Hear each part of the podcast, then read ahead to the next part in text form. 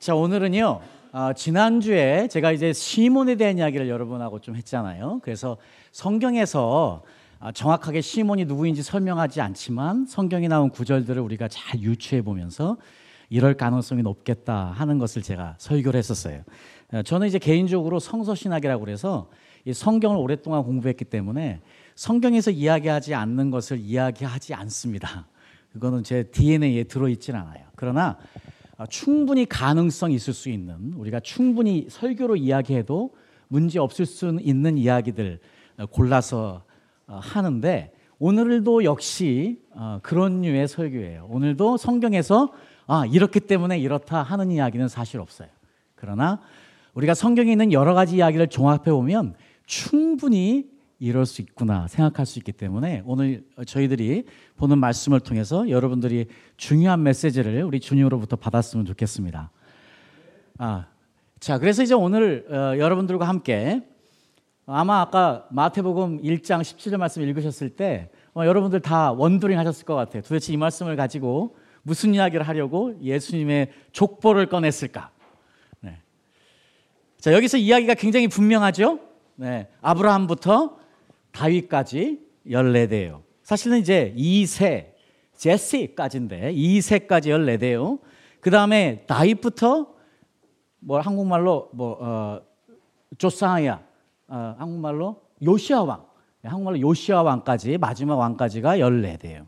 그 다음에 이제 바벨론으로 끌려간 저코나야 요 죄송합니다 제가 이, Jeconiah야 어, 그러니 사람 있어요. 네, 그분부터 예수님까지 14대예요.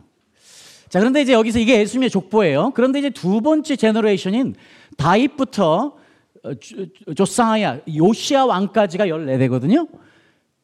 근데 그분들은 다 왕이었으니까 어디 살았을까요?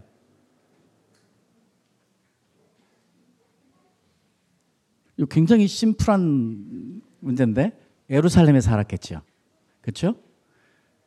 자, 적어도 아브라함부터 2세까지는 계속 옮겨 다녔기 때문에 장소들이 많이 옮겨 다녔기 때문에 잘 알지 못해요. 그러나 분명한 것은 다윗부터 2세까지는 분명히 아, 다윗, 다윗부터 요시아 왕까지는 왕들이었기 때문에 예루살렘에 살았을 거예요. 자, 그 다음에 이제 바벨론으로 이거된 후에 그 다음부터는 우리가 이제 바벨론에 있고 나서 예루살렘 유대 땅으로 다시 돌아오거든요. 근데 그다음부터 이분들이 어디에 샀는지 정확한 추적이 되지 않지만 어, 굉장히 우리가 근거 있게 여러 가지 이야기들을 할 수 있어요. 이게 왜 중요하냐면 원래 여러분 마리아하고 요셉이 예수님 잉태되고 나서 어디로 호적하러 가죠? 원, 원적지로 가는 사건이 나오죠? 어디로? 이것도 굉장히 쉬운 자, 우리 배부른 마리아가 요셉과 함께 어디로 갑니까? 누구의 고향으로 갑니까? 여기서? 자, 우리 거의 끝에 앉아 있으면 혹시 내 얼굴을 피해 갈지 모르겠는데. 자, 우리 자매님 어디로 갔, 다고 생각하세요? 네? 네? 어, 잘 안 들리는데 옆에서 좀 번역 좀 해주실래요? 요셉의 고향 맞습니다. 정답이에요. 요셉의 고향으로 갔어요. 요셉의 고향이 어디예요? 자, 우리 맨 끝에 앉아 계신 우리 자매. 요셉의 고향이 베들레헴이에요. 자, 그러면 이제 중요한 거 여기서 보세요. 원래 이제 원래 이스라엘은 이스라엘도 북의 사회잖아요. 그러니까 아버지의 양 아버지의 족보를 따라가야 되는 거예요. 그렇게 생각하면 예수님이 원래 어디에서 자라셨으면 돼요? 베들레헴에서 자라셨어야 돼. 그럼 베들레헴은 어디예요? 바로 예루살렘 옆이에요. 그러니까 우리가 이야기하는 이제 주디아, 유대 땅이라고 하거든요. 자, 거기로 가셨어야만 돼요. 자, 그런데 우리가 잘 알다시피 예수님이 어디로 가셔서 사시죠? 나중에 이집트에서 돌아오고 나서 마리아의 고향인 나사렛에서 자, 나사렛은 마리아의 고향이에요. 마리아의 터전이에요. 자, 예수님이 바로 이 마리아의 고향인 나사렛에서 자라셨어요. 자, 이게 이제 우리에게 굉장히 중요한 이야기를 해주고 있어요. 여러분들, 우리, 우리 한국 분들은 모이면 몇 살이냐 묻잖아요? 네. 몇 살이냐 묻고 그 다음에 어디 물어보죠? 너 어디 출신이냐 묻죠? 네. 여기도 뭐 경상도 전라도 나눠져 있나? 네. 그런 나쁜 짓 하면 안 돼요. 네. 자, 그러면 우리 한번 어, 다음 거 줘주세요. 자, 보세요. 아, 요거 말고 그 다음 거 주세요. 네. 저기 사진에 보면 자, 이게 지금 이스라엘 지도예요. 자, 사진에 보면 자, 여기 갈릴리예요. 자, 우리가 알다시피 나사렛이 여기 있습니다. 그 다음에 이 중간에 우리가 잘 알다시피 사마리아가 있어요. 이 사마리아 사람들은 이스라엘 사람들이었지만 아시리아 사람들하고 합쳐져서 어, 소, 소위 말하는 피가 섞여진 사람이었기 때문에 어, 굉장히 이제 이스라엘 백성들이 다시 바벨론에서 돌아왔을 때 이들을 굉장히 look, look down upon 무시하고 굉장히 힘든 관계를 보내죠. 그, 그 사마리아가 중간에 있어요. 그리고 그 밑에 유대 땅이 있고요. 바로 이 유대 땅 있는 이곳에 예루살렘이 있단 말이에요. 자, 그러니까 이게 이스라엘의 맵인데, 자, 갈릴리, 사마리아, 예루살렘. 자, 이제 이스라엘 안 가셨어도 여러분 이게 보이시죠? 네. 자, 여기에서 이제 우리가 오늘 중요한 것을 하나 생각해 봐야 돼요. 왜 하나님 아버지께서 자신의 아들을 원래 요셉의 고향인 이 베들레헴, 베들레헴에서 자라게 하시고 나시게 하지 자라 자라서 그분의 사역을 하게 하시지 않고 왜 나사렛으로 보내셨는가? 왜 갈릴리 지역으로 보내서 거기에서 자라게 하시고 거기서 그분의 사역을 시작하게 하셨는가 이게 굉장히 중요해요. 자, 여기서 이제 그래서 한번 더 여러분들에게 질문을 좀 해볼게요. 자, 예수님의 제자들은 몇 명이었습니까? 12명. 아, 이거는 잘 자신있게 대답하시네. 아니에요. 예수님의 제자는 12명이 아니었어요. 자, 몇 명이에요? 몇 명인지 아시는 분?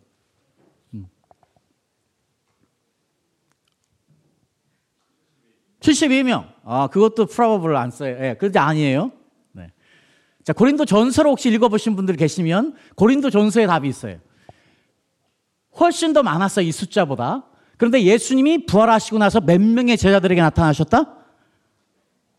500여 명. 자, 예수님의 제자들은 몇 명이요?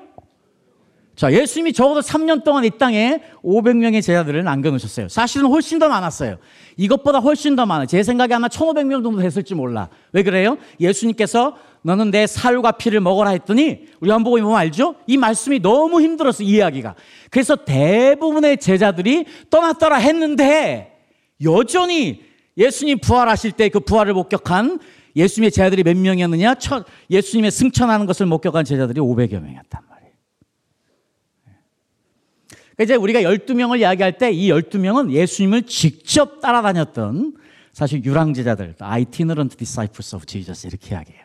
자, 그래서 이제 예수님의 제자는 두 종류로 나눌 수 있는데 예수님을 직접 따라다녔던 사람들, 예수님과 직접 여행하고 예수님과 직접 먹고 자고 마시며 예수님과 생활을 함께 했던 유랑제자, itinerant disciples of Jesus가 있고요.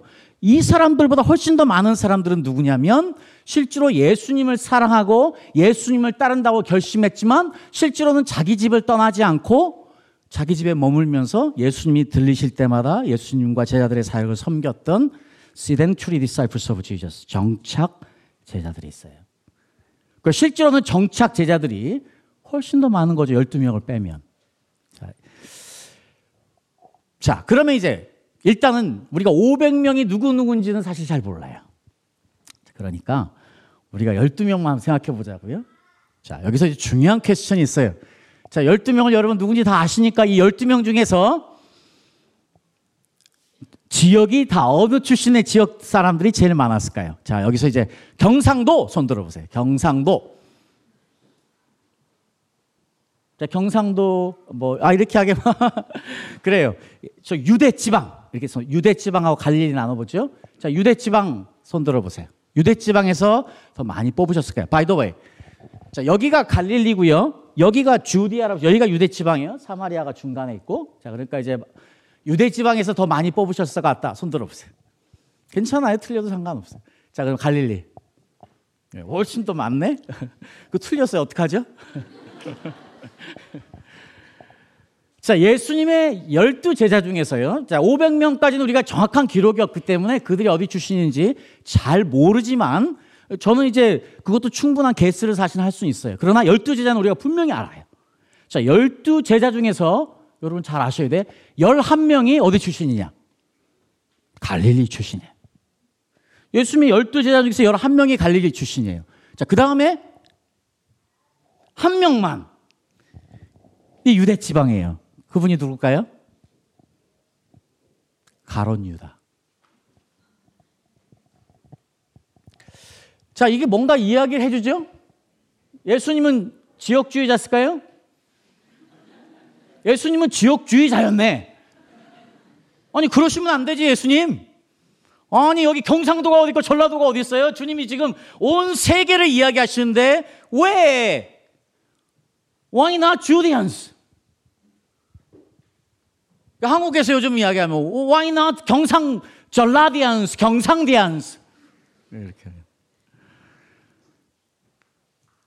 자, 이것만큼이나 또 중요한 사실이 하나 있어요. 예수님이요, 성경에 기록된 것을 잘 정리해보면 예수님께서 36번에서 37번, 이것은 어떻게 보느냐에 따라 틀려요. 36번에서 37번 정도 기적을 행하신 기록들이 사복음서에 나와 있어요.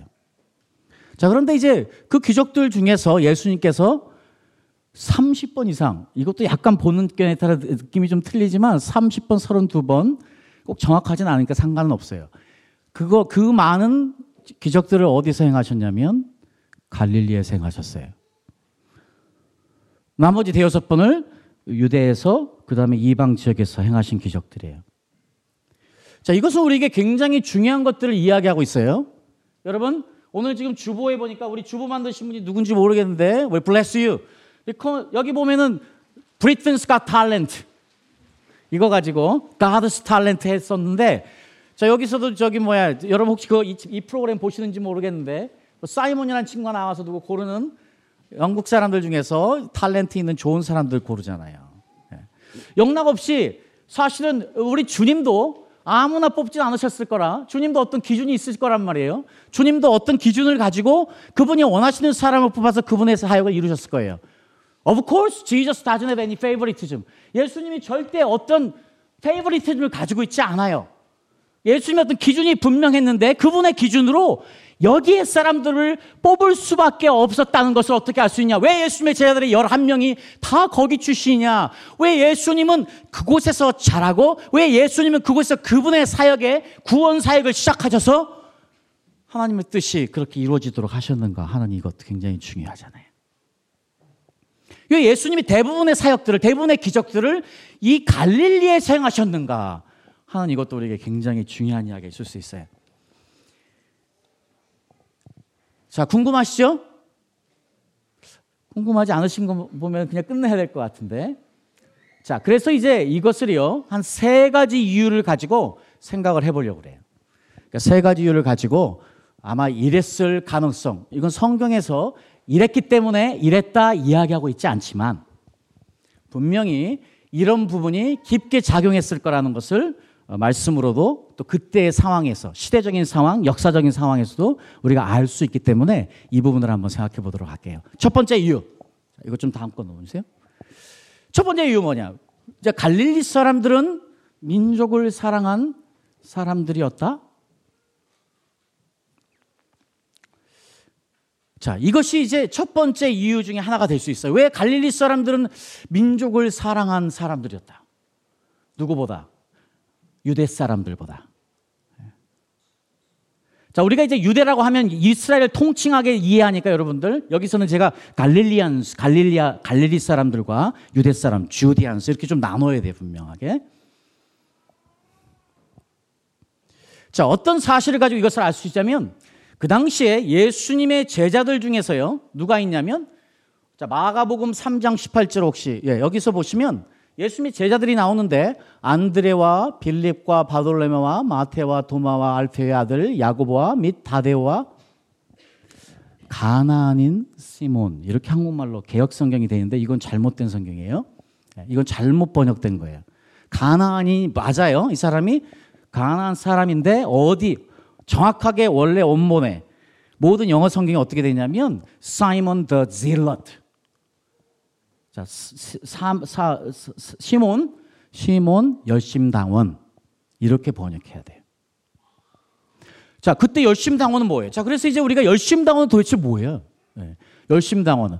자, 우리도 이제 일제시대 때 우리가 독립운동을 경험했으니까 이 당시에도 역시 로마의 지배 아래 있었어요. 그래서 그때 이스라엘 안에 세 가지 메인 섹트라고 해서 종파들이 있었어요. 첫 번째 우리가 잘 아는 바리세파, 두 번째 사두개파, 세 번째가 바로 열심당파 사람들. 물론 이제 에센스파라고 그래서 이게 또 있어요. 자, 그런데 이제 어쨌든 크게 사람들이 많이 쫓았던 것, 특별히 이제 열심당, the zealot, 열심당파를 이야기할 수 있어요. 자, 이, 제 여러 가지 이야기들을 많이 해드릴 수 있지만 시간상 한 가지만 이야기해. 로마를 대항할 때 이분들의 생각이 틀렸어요. 사도계파나 이 에세, 어, 바리세 사람들은요 평화주의자였어요. 어쨌든 하나님의 뜻은 이루어질 거다. 하나님이 메사이아, 메시아를 보내서 우리 이스라엘을 회복시키실 거야 하기 때문에 우리가 굳이 힘쓰고 애쓰지 않아도 돼. 우리는 예배에 집중하자 하는 평화주의자들이었어요. 그런데 열심당파는 틀렸어요. 이분들은 아니다. 하나님의 나라는 우리의 열심으로, 그래서 열심인가 봐요. 열심으로 이루어질 수 있다. 해서 뭘 들고 다녔어요? 자, 가슴에 시카를 들고 다녔어요. 그래서 그 이름이 세카리라고 해요. 시카를 가슴에 갖고 다녔어요. 네. 어쨌든 그들의 이름이 세카리예요. 왜냐하면 어, 데걸스 한국말로 단도 같은 거를 갖고 다녔기 때문에. 자, 그래서 어저께 이제 지난주에 이야기했던 사실은 그 시몬 같은 경우도 어떤 분들은 그렇게 이야기해요. 제가 제, 제 생각엔 그 일리는 없는데 어떤 분들은 이렇게 가정하는 학자도 있어요. 아마 그 사람이 아, 저기 어디 출신이라고 그랬죠? 사이먼 of 사이리니. 네, 거기가 리비아에 지금 거기에 이제 굉장히 큰 이스라엘 공동체가 있었다고 그랬잖아요. 3천 명이나 된 부자들이 있었으니까. 근데 거기에도 아주 강력한 이 질런 무브먼트 열심당 운동이 있었어요. 그래서 거기에서도 많은 사람들이 가슴에 칼을 품고 와서 에루살렘에 와서 테러를 자행하는 일들이 종종 있었어요. 그래서 어떤 사람들은 이 사람도 아마 가슴에 칼을 품고 와서 그걸 테러를 하려고 왔다가 예수님에게 붙잡혀서 예수님의 대신 십자가를 친 이렇게 해석하는 분도 있지만 아마 아들을 데려온 거 보니까 그건 아닌 것 같아요. 어쨌든 그럴 정도로 그 당시에는 이게 굉장히 중요한 문제였다는 사실을 알 수 있어요. 자, 예수님의 제자였던 지금 가나안인 이 시몬도요, 사이먼 더 질럿, 열심당원이에요. 그런데 여기에서 비록 이름이 그렇게 나와 있고, 아, 나와 있지 않지만, 다데오도 열심당원이었을 가능성을 많은 학자들이 이야기해요. 또 누구? 가론 유다도 어, 열심당원이었을 가능성이 상당히 많아요. 자, 그런데 왜 제가 지금 이런 이야기를 하면서 왜 그 당시에 갈릴리의 사람들이 민족을 사랑하는 사람들이었을 거다 이야기하는 또 한 가지 근거가 뭐가 있냐면 여러분 역사적인 이야기를 조금만 해드리면 좋겠지만 아, 그냥 들으세요. 이름들이 복잡하니까 여러분들 그 알렉산더 대왕 알죠? 그리스 그리, 어, 그리크 사람 알렉산더 대왕 이후에 알렉산더가 일찍 죽잖아요. 그리고 나서 네 왕이 그 알렉산더가 알렉산더 제국을 나눠서 지배하게 돼요. 그 중에 하나가 셸루코스라는 왕조를 시작하고 또 그 중에 하나가 프톨레 마이오스라는 왕조 시작해요. 이 프톨레 마이오스라는 사람이 실제로는 이 이스라엘을 140년을 다스려요. 바로 이들이 140년 다스리고 나서 그 다음에 바로 됐던 셸류코스라는 이 왕조의 안티오쿠스 4세라는 사람이 실제로 예루살렘을 공격해서 예루살렘 성전에 대지의 피를 뿌리고 거기에 제우스의 신을 신상을 세워놓는 하나님을 향한 엄청난 죄를 저질러대요. 그리고 나서 그때 이스라엘에 있는 모든 기독, 기독교가 아니고 주, 주다이즘과 관련된 모든 것을 다 폐지해버려요. 모든 책들을 다 불살라버리고 안식일을 절대 지키지 못하게 해요. 그 일들이 지금 여기 이때 있어요. 그때, 이때요, 많은 레이주파 사람들이, 그리고 이때 많은 유대, 여기서 말하는 거는 유대 사람들이요. 여기서는 그 유대 지방이 아니고 주다스, the first son of 12 disciples, 12 tribes. 뭐라고? 한국말로 유대라고. 유대 지파. 유대 지파에 속해 있던 많은 사람들과 레이 지파들에 속해 있던 많은 사람들이 이때 일어났던 이런 환경에서 그걸 도저히 거기 있을 수가 없어. 거기를 떠나서 그들이 전부 다 어디로 가냐면 갈릴리로 이사를 가게 돼요. 자, 지금 환경이 좀 이해가 되시죠? 자, 갈릴리가요. 그 당시에 그 당시에 어떤 사람들이 모여 살았다는 게 지금 이런 거 환경을 보면 알 수 있잖아요. 네. 지금 이런 환경, 이렇게 지금 나라를 사랑하고 민족을 사랑하고 하나님을 사랑했던 사람들이 그 학정과 그, 그 안티오코스의 그거에 못 이겨서 떠나서 정착한 곳이 갈릴리였어요. 그 여러 가지 이유로요. 갈릴리의 사람들은 훨씬 더 민족을 사랑했어요. 어떤 이유 중에 또 하나가 있냐면 그 열심당의 근거지가 그래서 또 갈릴리였어요. 여러분 지금 칼 들고 싸우라는 이야기가 아니에요. 예수님은 평화주의자셨습니다. 예수님은 분명히 검으로 일어선 자 검으로 망한다고 분명히 말씀하시는데 그럼에도 불구하고 예수님은요 자신의 제자들의 거의 세 명, 한 명은 분명하게 언급되어 있고 나머지 두 명까지도 상당한 가능성이 있는. 그리고 그 갈릴리의 사람들 제자들이 11명이나 됐으면 그분들은 자신이 비록 열심당원이 아니었다 할지라도 이미 갈릴리 사람들 안에 있는 그 깊이 있는 민족을 향한 열정, 그 민족을 향한 사랑, 하나님을 향한 사랑, 이것이 특심했을 거라는 것을 여러 가지 상황상 알 수 있어요. 자, 그래서요, 그때의 갈릴리 사람들은 민족을 사랑한 사람이었다. 맞아요. 자, 이것이 우리 하나님에게 있어서도요, 굉장히 중요한 사실인 것 같아요. 자, 우리가 모세를 보면 알 수 있어요. 모세기 출애굽기 32장에 모세 출애굽기 32장 30절 32절에 보면 이스라엘 백성들이 지금 모세가 시내산에서 하나님의 말씀을 받고 40일 동안 받고 내려왔을 때 어떤 일이 있냐면 금신상을 만들고 섬기는 일이 있습니다. 그래서 금신상을 만들고 섬기는 일이 있을 때 지금 모세가 그 자기 백성들을 보고 하나님께 지금 이야기하는 고백하는 이야기인데 여기 뭐 어떻게 나오냐면 자 이튿날 모세가 백성에게 이르되 자 우리 다 같이 한번 읽어볼까요? 자 시작.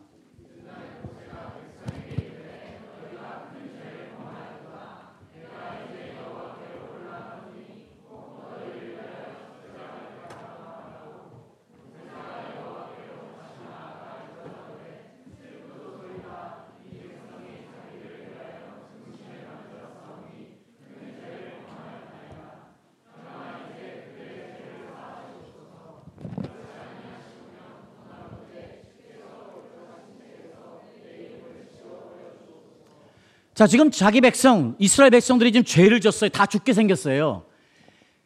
자, 지금 모세가요, 지도자로서 놀라운 지도자의 덕목을 보이는데, 뭐예요, 지금? 자기 민족과, 자기 민족의 구원과 뭘 바꾸자는 거예요? 내 목숨을 바꾸자는 거예요. 여러분, 만약에 모세에게 이런 자기 민족에 대한 강력한 사랑이 없었다면, 과연 하나님으로부터 뽑힘을 받았을 수 있을까요? 이 말씀 하나로도요, 우리는 분명하게 모세가 지금 자기가 이끄는 이스라엘 백성에 대해서 어떤 생각과 마음가짐을 가지고 어떠한 사랑을 가지고 이끌어가고 있는가를 이야기할 수 있어요. 하나님, 그렇습니다. 저들이 다 죽을 죄를 졌는데 하나님이 지금 이 백성들 이집트에서 끌어내지 않았습니까? 하나님 어찌하시겠습니까? 차라리 나와 바꿔주세요. 내 목숨과 바꿔주세요. 자, 이런 강력한 자기 민족에 대한 사랑 우리가 모세를 통해서 볼 수 있어요. 자, 우리가 이제 한 번 더 유명한 분 한 분만 더 보죠. 자, 우리가 이제 아, 로마서 9장 1절 3절에 보면은요. 로마서에 사도 바울 이야기가 나와요. 자, 우리가 이것도 한번 다 같이 읽어 볼까요? 자, 시작.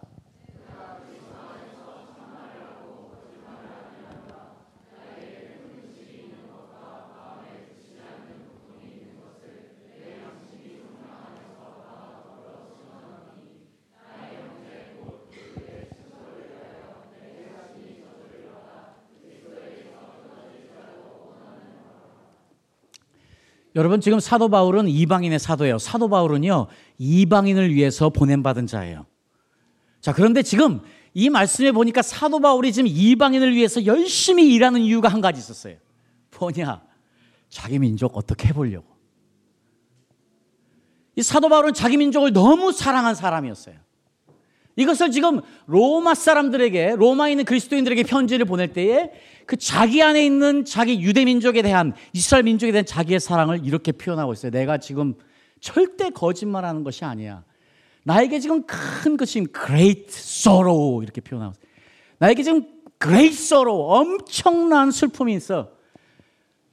deep anguish 정말 내가 깊이 있는 내한테 아픔이 있는데 그것이 바로 내 민족을 향한 것이에요.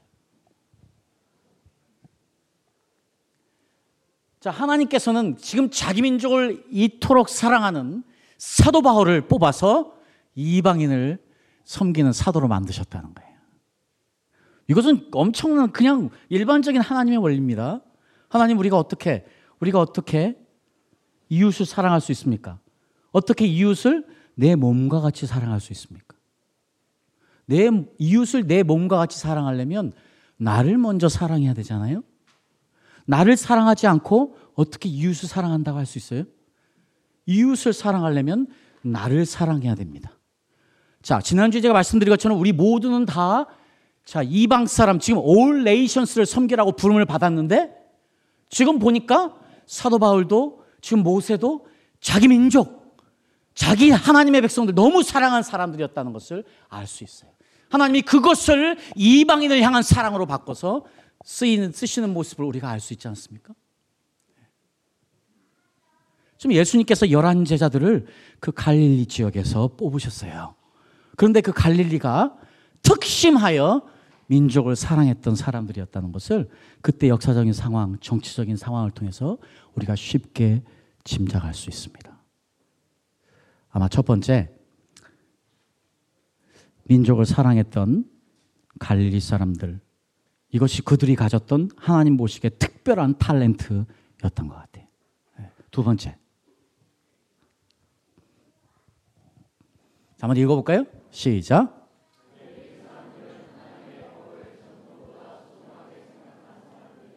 네. 자, 이거는요. 이것은 이제 성경에는 나와 있지 않지만 그 당시에 있는 많은 책들, 아까 지난번에 말씀드린 요세푸스라는 그 역사학자들, 이런 것들을 보면 굉장히 분명한 사실이에요. 어디냐. 이 갈릴리에 있던 사람들이 훨씬 더 less conservative, 훨씬 더 열려 있는 사람들이었다는 것을 여러 사람들이 이야기하고 있어요. 그런데 그 중에서 이제 굉장히 중요한 차이점 중에 하나가 이게 지금 누가 이야기하자면 요세푸스라는 지금 갈릴리의 군대 장관으로 총독으로 있던 사람이 직접 갈릴리 사람들과 유대 사람들의 차이를 이렇게 이야기하고 있어요.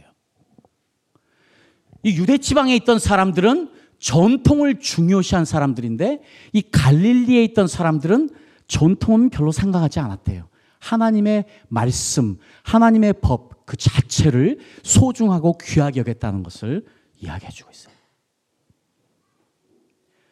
이 요세푸스가 자기 책에서 이스라엘 사람들을 이야기할 때 이런 디프런스 비트윈 주디안스, 갈릴리안스 이야기하는 이유가 그 당시에 이것이 다 알려진 사실이었기 때문에 이것을 이야기하는 것은요, 우리에게 굉장히 중요한 이야기를 해주는 것 같아요. 자, 여러분, 그 당시에 아까 말씀드린 바리새인들, 사두개인들, 이들이 굉장히 중요하게 여겼던 많은 전통들이 있습니다. 그 중에서 우리가 이제 잘 알 수 있는 전통들이 하나가 어떤 거냐면 안식일이에요. 자, 그 당시에 안식일을 지키기 위해서 몇 가지 법칙들을 만들어 놓은 것을 혹시 여러분 아세요? 안식일을 지키기 위해서 그때 바리새인들이 사두개인들이 만들어 놓은 전통이 있었어요. 안식일을 거룩하게 지키기 위해서 지켜야 하는 39가지가 있었어요, 법들이. 자, 여기서 제가 이제 그냥 여러분들한테 읽어 드릴게요. 네. 바느질 하지 말기. 밭 가는 일, 농작물을 거두어 드리는 일, 곡식단 쌓는 일, 타작 곡식, 빵 굽는 일, 실을 짓는 일,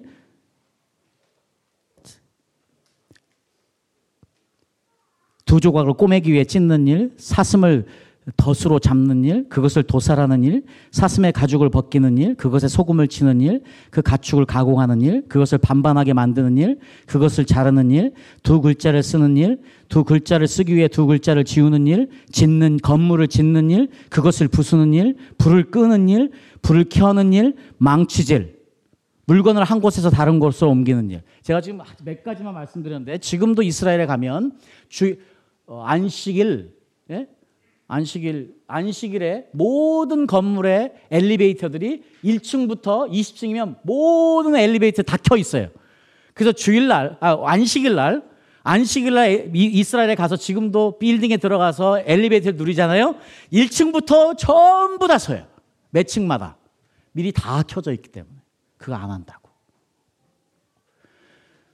자, 이 일들을요, 지금 이스라엘 예수님 시대 때에 그때 바리새인들이 사두개인들이 소위 말하는 하나님의 하나님을 사랑한다는 많은 종교인들이 이 전통을 만들어서 지키겠어요. 그러면서 어떤 일을 하느냐? 야, 너 우상을 숭배해도 좋아. 이 39가지만 지키고 있으면 너는 구원받아. 이렇게까지 이야기했어요. 그런데 만약에 당신이 이 39가지 지켜야 되는 이것들을 안식일에 지키지 않으면 너는 우상숭배자야. 하고 이야기했어요.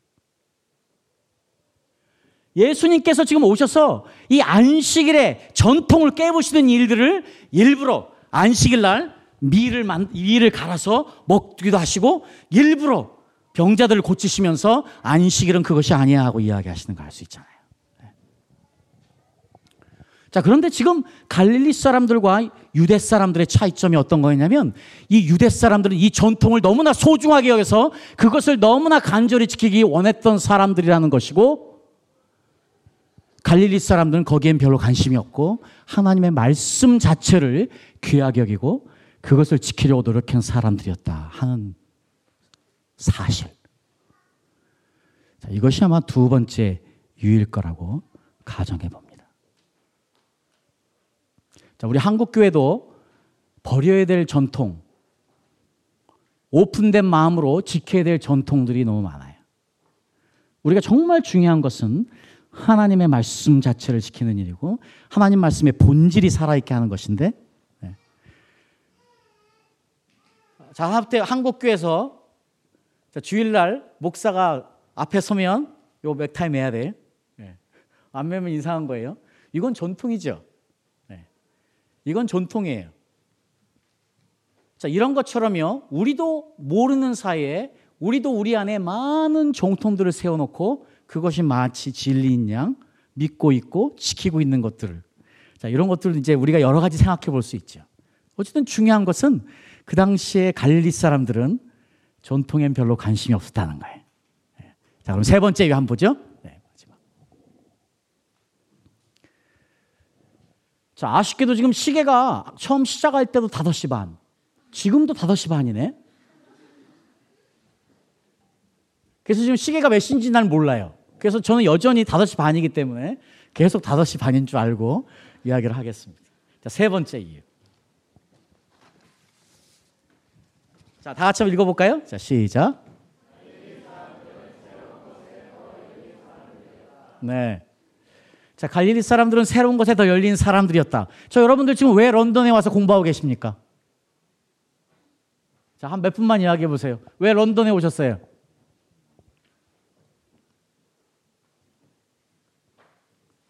자, 이러면 이제 이제 여기 뭐야? 제가 이제 고등학교 3학년 때 18번이었어요. 어, 그래서 번호가 잘못해서 많이 걸렸어요 수학 시간에 많이 맞아서 문제도 못 풀고. 자, 왜 왜 여러분 로마 여기 로마가 아니고 런던에 오셨습니까? 자 오늘 너무 이쁘게 피아노 치시고 우리 하신 우리 자매님 두 분 다 둘 중에서 예. 왜 오셨어요 런던에? 학위 과정. 좋은 학교 여기 있습니까? 아, 네. 그렇구나. 자, 우리 옆에 그 옆에 또 자, 우리 자매님. 엄마 따라오셨어요. 네. 또 다른 분들 왜 런던에 오셨습니까, 여러분? 우리 우리 윤정수 집사님 왜 런던에 오셨습니까? 네, 돈 벌러 왔다. 네. 아 그렇습니까? 네, 우리 요한 집사님은 왜 왔어요? 아 공부하러 왔어요. 네. 자, 우리가 여러 가지 이유로 지금 런던에 왔죠. 지금 런던에서 이렇게 많은 학생들을 모을 수 있는 것, 이거 한국 교회 쉽지 않은 일인데 너무나 감사하고 귀한 일이에요. 여러분, 런던에 뭔가 특별한 것이 있으니까 온 거 아닙니까? 아무리 런던이 아무리 UK가 옛날 같지 않다 할지라도 우리 다 알아요. 여기가 교육의 중요한 축을 감당하고 있다는 것을 우리가 압니다. 여러분, 하물며 우리가 이런 기본적인 팩트를 가지고 나라를 선택해서 여러분 아주 다 공부하시는데 자, 만약에 내가 부모라면 여러분 자식을 어디로 보내겠습니까? 좋은 곳으로 보내겠죠. 런던이나 유럽이나 아니면 미국으로 보내든지 아니면 다른 나라로 보내서 좋은 공부를 하게 하고 싶은 것이 우리 모두의 열망 아니겠습니까? 만약에 하나님이라면 자기의 아들을 어디로 보내시겠어요? 정치의 중심지, 경제의 중심지, 교육의 중심지, 문화의 중심지, 종교의 중심지는 어디로 보냈습니까? 여러분 선택해 보십시오. 갈릴리겠습니까? 예루살렘이겠습니까? 감사합니다. 여러분 그 당시에 그 당시에 예루살렘은요 정치, 경제, 문화, 종교 여러분 모든 것의 중심지였어요. 하나님께 정말 큰 일을 생각하셨다면 하나님께서 정말 앞으로 그분이 하실 큰 그림을 그리셨다면 우리가 생각하는 것처럼 분명히 예루살렘에서 예루살렘의 것을 보게 하시고 거기서 자라게 하시고 거기에서 기반을 잡게 하시고 그래서 뭔가 거사를 이루셨을 텐데 하나님은 거기를 그분의 사역지로 생각하지 않으셨어요. 우리 하나님 눈에 이 예루살렘은 예수님이 잘하실 곳이 아니셨어요. 그래서 하나님이 자신의 아들 예수 그리스도를 나사렛에 보내셔서 나사렛에서 뭐 하게 하셨어요? 망치 두드리시고 톱으로 나무 자르시는 몫으로 만드셔서 일하게 하셨어요.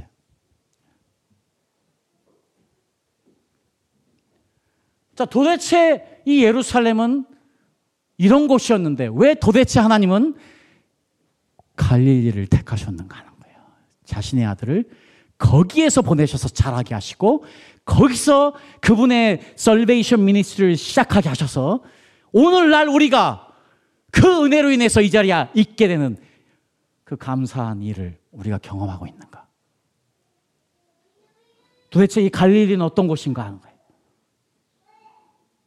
갈릴리는 어떤 곳이었을까요? 여러분 아시죠? 우리 시몬이 이야기합니다. 와 봐. 와서 예수님이 누군지 봐 했더니 뭐라고 그래요? 그때 예루살렘의 사람들이 뭐라고 그래요? Is there anything good come from Galilee? 그 당시에 그 당시에 모든 유대 지방의 사람들은 갈릴리 사람들을 전부 다 업신여겼어요. 도대체 그곳 갈릴리에서 뭐 좋은 것이 나올 수 있는가 하는 것이 그때 그 당시에 유대에서 사는 사람들의 생각이었어요. 그러나 그곳에 우리 예수님께서 잘하셨어요.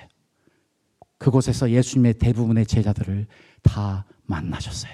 그곳에서 예수님의 대부분의 기적들을 행하셨어요. 그곳은 어떤 곳이었느냐? 한 가지로밖에는 답할 수 있어요. 답할 수밖에 없어요. 갈릴리는 별 볼 일 없는 곳이었어요. 아까 이야기한 대로 예루살렘에 살던 사람들이 아 너무 힘들어 못 살겠어 하고 뛰쳐나가서 옛날에 우리 민족 지도자들 했던 사람이 간도에 간 것처럼 그렇게 갔던 지역이 갈릴리. 그런데 이 갈릴리는 특별한 곳이었어요. 왜 특별하냐? 이 갈릴리에서 무슨 일이 있었느냐? 모든 이스라엘의 국제 무역이 다 갈릴리에서 이루어졌어요. 이 갈릴리는 아무 볼 일이 없었는데 단 한 가지 갈릴리는 the center of international trade 하는 것이. 자, 그래서요 지금도 이 갈릴리 지역에서 나오는 토기들 아키올로지 이 아키올로지. 고고학. 고고 학자들이 찾아내는 이 토기들을 보면 지금도 뭐가 많이 나오냐면요. 이방인들이 쓰던 토기들이 아직도 많이 나와서 무엇을 할 수 있냐면 그 당시에 예수님 시대 때 갈릴리에서 많은 이방인들이 그곳에 살고 있었다는 것을 알 수 있어요. 그래서 많은 학자들은 이렇게 이야기해요. 그 당시에 아마 갈릴리에 살던 사람들의 인구의 50% 이상이 이방인들이었을 것이다. 외국에서 왔던 사람이었을 것이라고 이야기하기도 해요. 자, 한 가지만 여러분에게 더 물어볼게요. 그 당시에 예수님께서 이 땅에 오셔서 사역을 하셨어요. 예수님이 쓰셨던 언어가 몇 가지였을까요? 예수님이 쓰셨던 언어는 몇 가지였을까요?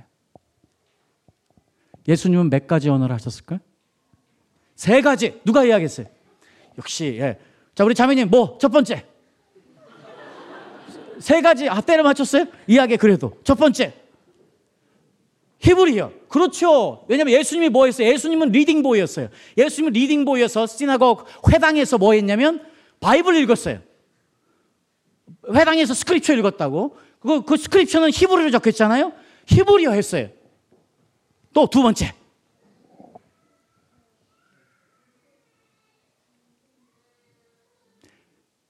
그때 그때 사용했던 스포컨 언어는 뭐였어요? 그때 그때 말은 히브리어를 사용하지 않았어요. 그때 사용했던 그 언어를 아람어라고 그래요. 그 스포컨 랭귀지가 아람어였어요. 아람어로 썼어요. 자, 한 가지 더. 영어 띵동댕. 예. 아니에요.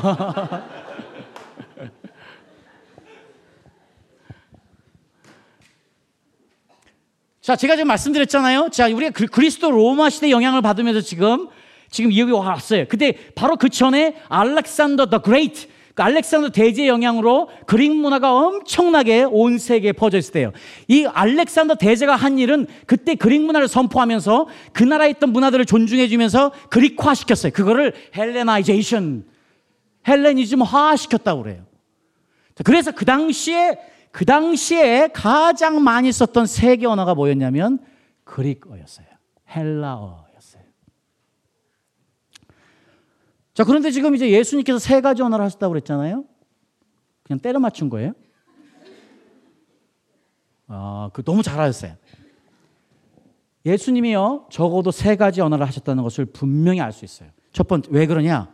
첫 번째는 분명히 그 당시에 스포컨 랭귀지는 아람어였기 때문에 당연히 하신 것이고 히브리어는 읽으셨으니까 당연히 아신 것이고 거기에 중요한 게 있어요. 그 당시에 아까 말씀드렸죠? 이 갈릴리 지역에는 누가 더 많이 살았다고요? 이방인들이 더 많이 살았을 가능성이 높아요. 그러면 그들이 사용했던 언어는 히브리어였을까? 아니에요. 아람어였을까? 아니에요. 그 당시에 국제 공용어가 뭐였어요? Greek어였어요. Greek어였어요. 예수님은 뭐예요? carpenter였어요.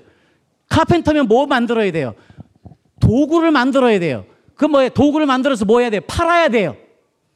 그 예수님은 뭐 하셨어야만 돼? trade를 했어야만 돼. 그러면 그 당시에 그 당시에 그 유대 지방 그 갈릴리 지역에서 가장 많이 trade를 할 때 만나야 되는 사람들은 누구였어요? 이방인들이 많았을 거예요.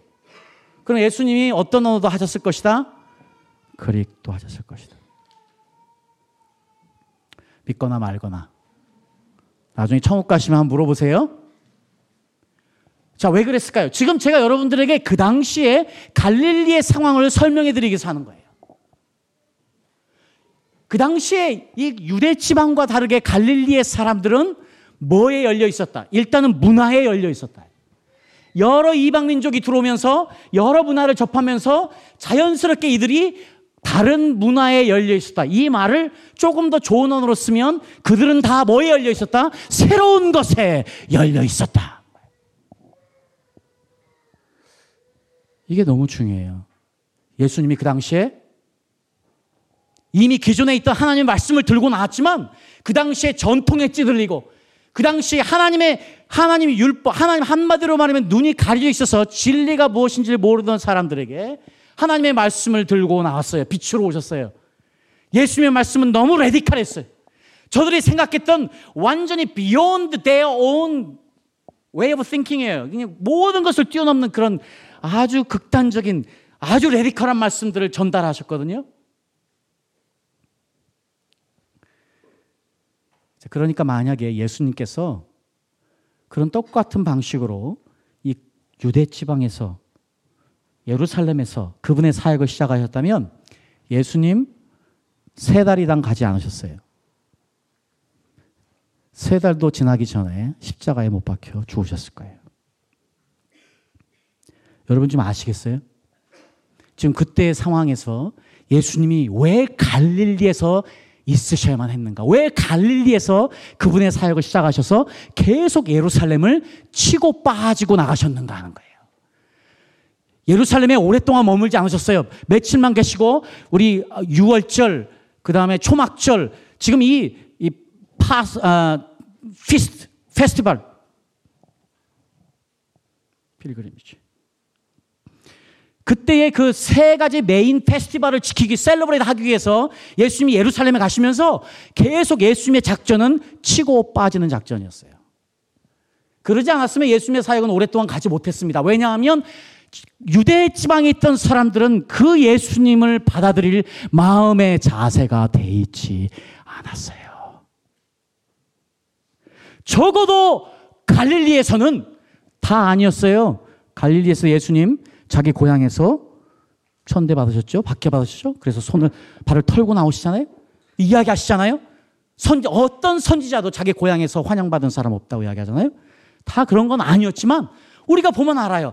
하나님께서 사람을 고치실 때, 예수님께서 사람을 고치실 때, 여러분, 사복음서에 나오는 예수님의 그 예수님의 원칙을 봐보세요. 때로는요, out of mercy. 그냥 안타까워서 모두를 다 고쳐주시기도 해요. 그러나 항상 그런 거 아니에요. 대부분 예수님은 무엇을 보셨느냐? 그 사람의 마음을 보신 거야. 그 사람의 마음 중심을 보시는 거예요. 이 원칙은 그때나 지금이나 변하지 않아요. 예배 드리는 여러분, 이 자리에 앉아 있는 여러분. 지금 하나님께서 여러분 목소리를 듣고 싶은 게 아니에요. 하나님께서 지금 여러분의 프레젠스를 원하는 게 하나님이 원하시는 것은 여러분의 마음이 어디에 향해 있느냐 하는 것이에요. 여러분의, 여러분이 하나님에 대한 사랑이 어느 정도냐 하는 것이에요. 우리 주님은 우리 마음 깊은 곳을 통찰하시는 분이기 때문에 주님은 나를 너무 잘 아신단 말이에요. 예수님께서 병자들을 고치실 때마다 항상 이미 다 아셨지만 그들에게 묻습니다. 네가 낫기 원하느냐? 신이신 예수님 당연히 아시죠. 묻습니다. 그리고 때로는요, 저들의 마음의 준비가 되어 있지 않으면 그냥 떠나버리셨어요. 여러분 다시 한번 사복음서 읽어보십시오. 예수님이 불쌍해서 고쳐주신 경우도 있지만, 많이 있지만, 대부분 경우 예수님께서 항상 먼저 저들의 마음의 준비가 되어 있는지를 보고 병을 고치시고 기적을 행하셨어요. 이것은 우리에게 너무나 중요한 이야기를 하는 거예요. 적어도 그 당시에 갈릴리 사람들이 주님이 행하시는 이 하나님의 역사에 주님이 행하시는 하나님의 살아계신 역사에 열린 마음으로 받아들일 준비가 되어 있었기 때문에 그 갈릴리에서 30번 이상이나 기적을 행하신 것이란 거예요. 그 가운데 11명이나 제자들을 부르셨고 대부분의 많은 그분의 제자들이 갈릴리에서 나온 거예요.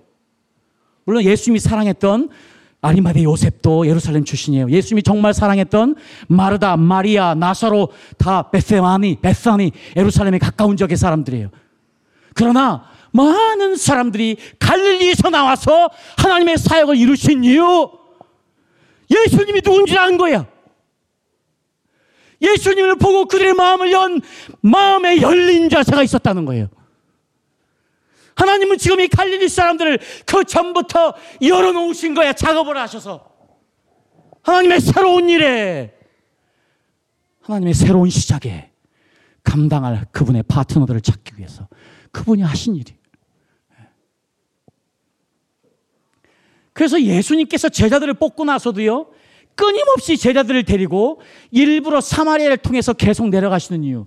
우리가 아까 중간에 사마리아가 있다고 이야기했잖아요. 그 당시에 갈리 사람들도 유대 사람들도 사마리아 사람들을 너무나 싫어했어요. 역사적인 이유가 많이 있어요. 사마리아 사람들이 사마리아 사람들이 예루살렘에 와가지고 성전에 대지피를 뿌리고 그리고 떠난 아주 이 이스라엘 백성들 눈에는 이가 갈리는 일을 했기 때문이에요. 그들은 절대 상종하면 안 되는 사람들이 사마리아 사람들이라고 생각했어요. 그래서 우리 요한복음 4장 9절에 보면 분명히 이야기하고 있어요. 자, Jews do not associate with Samaritans. 자, 유대인들은 절대 사마리아 사람들과 말 섞지 않는다.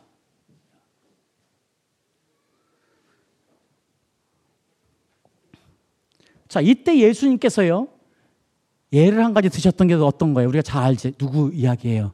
선한 사마리아인. 거기서 보면 누가 왔다 떠나요?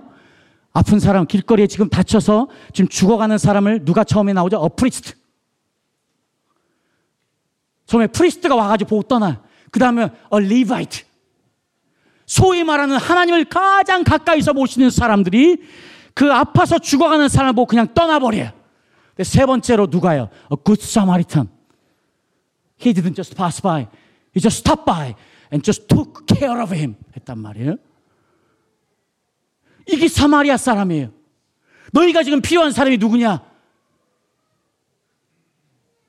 너희가 찾는 종교인들이 아니다. 누구냐? 선한 사마리아인들.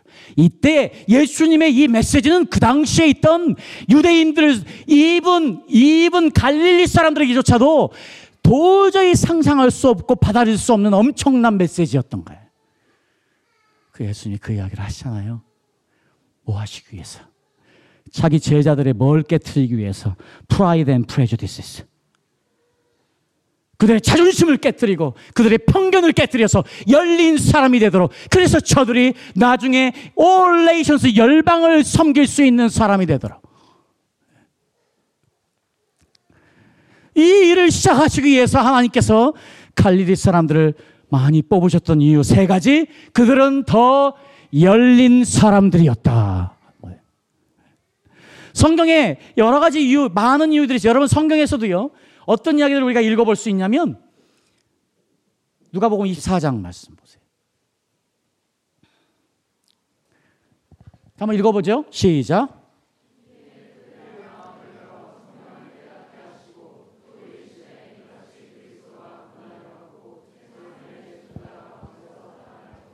자, 여기서 보면은 여러분, 지금 여기서 보면 지금 여기에서 이에 그들의 마음을 열어 성경을 깨닫게 했다. 지금 하나님께서 여러분의 마음을 open하셨대요.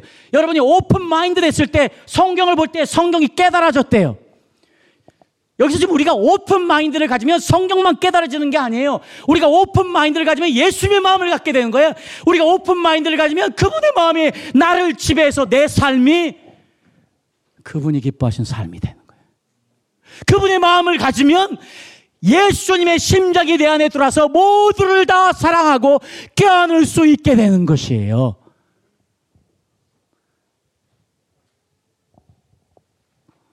자, 우리가 사도행전 말씀이 한 번 더 보면은요, 베리아 사람들 이야기가 나오는데 한 번만 이것만 들려볼까요? 시작.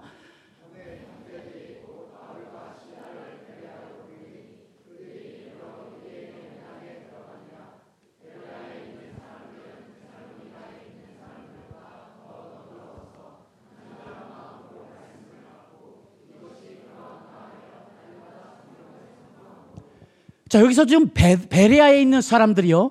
데살로니카에 있는 사람들보다 더 너그러워서. 자, 아쉽게도 한국 개혁 성경은 너무나 잘못 번역된 오역들이 많아요. 아쉽게도. 사실 이 이야기가요, 정확하게 베레아 were more open-minded than those in Thessalonica 이렇게 나와 있어요. 지금 베레아 사람들은 더 open-minded 된 사람들이라고 나와 있어요. 그들이 open mind를 가지고 하나님의 말씀을 읽을 때 더 많은 것들이 그들에게 드러나게 됩니다. 더 많은 진리들이 그들에게 드러났다는 이야기를 우리가 알 수 있어요.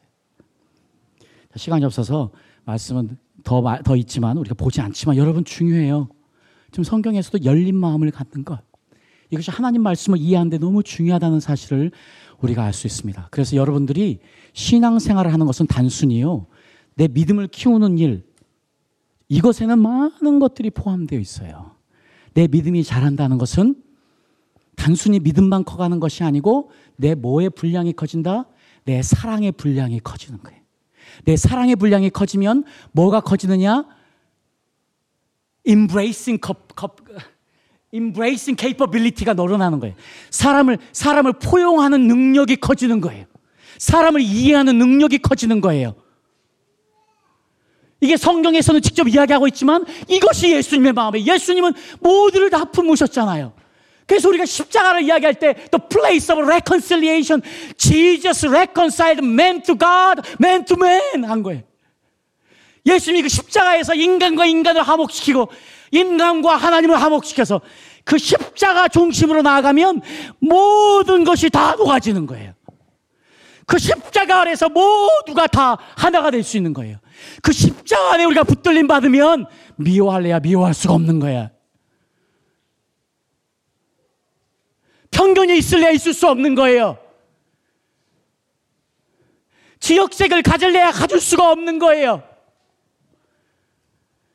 내 안에 있는 그 예수 그리스도로 인해서 모두가 다 귀하고 하나님이 다 사랑하시는 놀라운 사람으로 보이게 되는 일. 여러분 갈릴리 사람들이 우리보다 뭐가 얼마나 잘났겠습니까? 갈릴리 사람들이 유대 사람들보다 얼마나 뭐가 잘났겠습니까? 그러나 그 당시에 시대적인 정치적인 경제적인 문화적인 상황들 아까 말씀드린 말씀에서 그 다음에 여러 가지 그 고증들을 통해서 점검되어진 상황들 세 가지를 말씀드렸는데 분명히 그래도 그들에게 특별한 것이 있었다는 것. 첫 번째, 그들은 민족을 정말 사랑한 사람들이었다. 두 번째, 그들은 하나님의 말씀을 귀하고 소중하게 생각한 사람들이다. 그들은 마음이 열려서 새로운 것에 열려있던 사람들이다. 열린 마음을 가진 사람들이었다. 그들은 예수님을 봤어요. 그 예수님을 따랐어요. 예수님을 경험했어요. 그리고 세상을 바꿨어요. 갈릴리 사람들이. 여러분들, 우리가 어떤 사람이 돼야 될까 도대체? 자, 우리 오늘 우리 갈릴리 사람들 통해서 나도 나도 갈릴리 사람들처럼 예수님이 나를 쓰시고 않고서는 견딜 수 없을 만큼 나도 내 민족을 사랑하자. 내 백성을 사랑하자.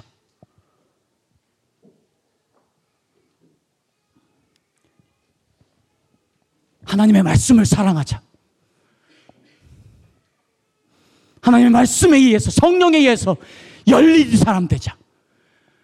그래서 주님이 이 마지막 때에 쓰시는 저와 여러분 되기를 예수 그리스도의 이름으로 축복합니다.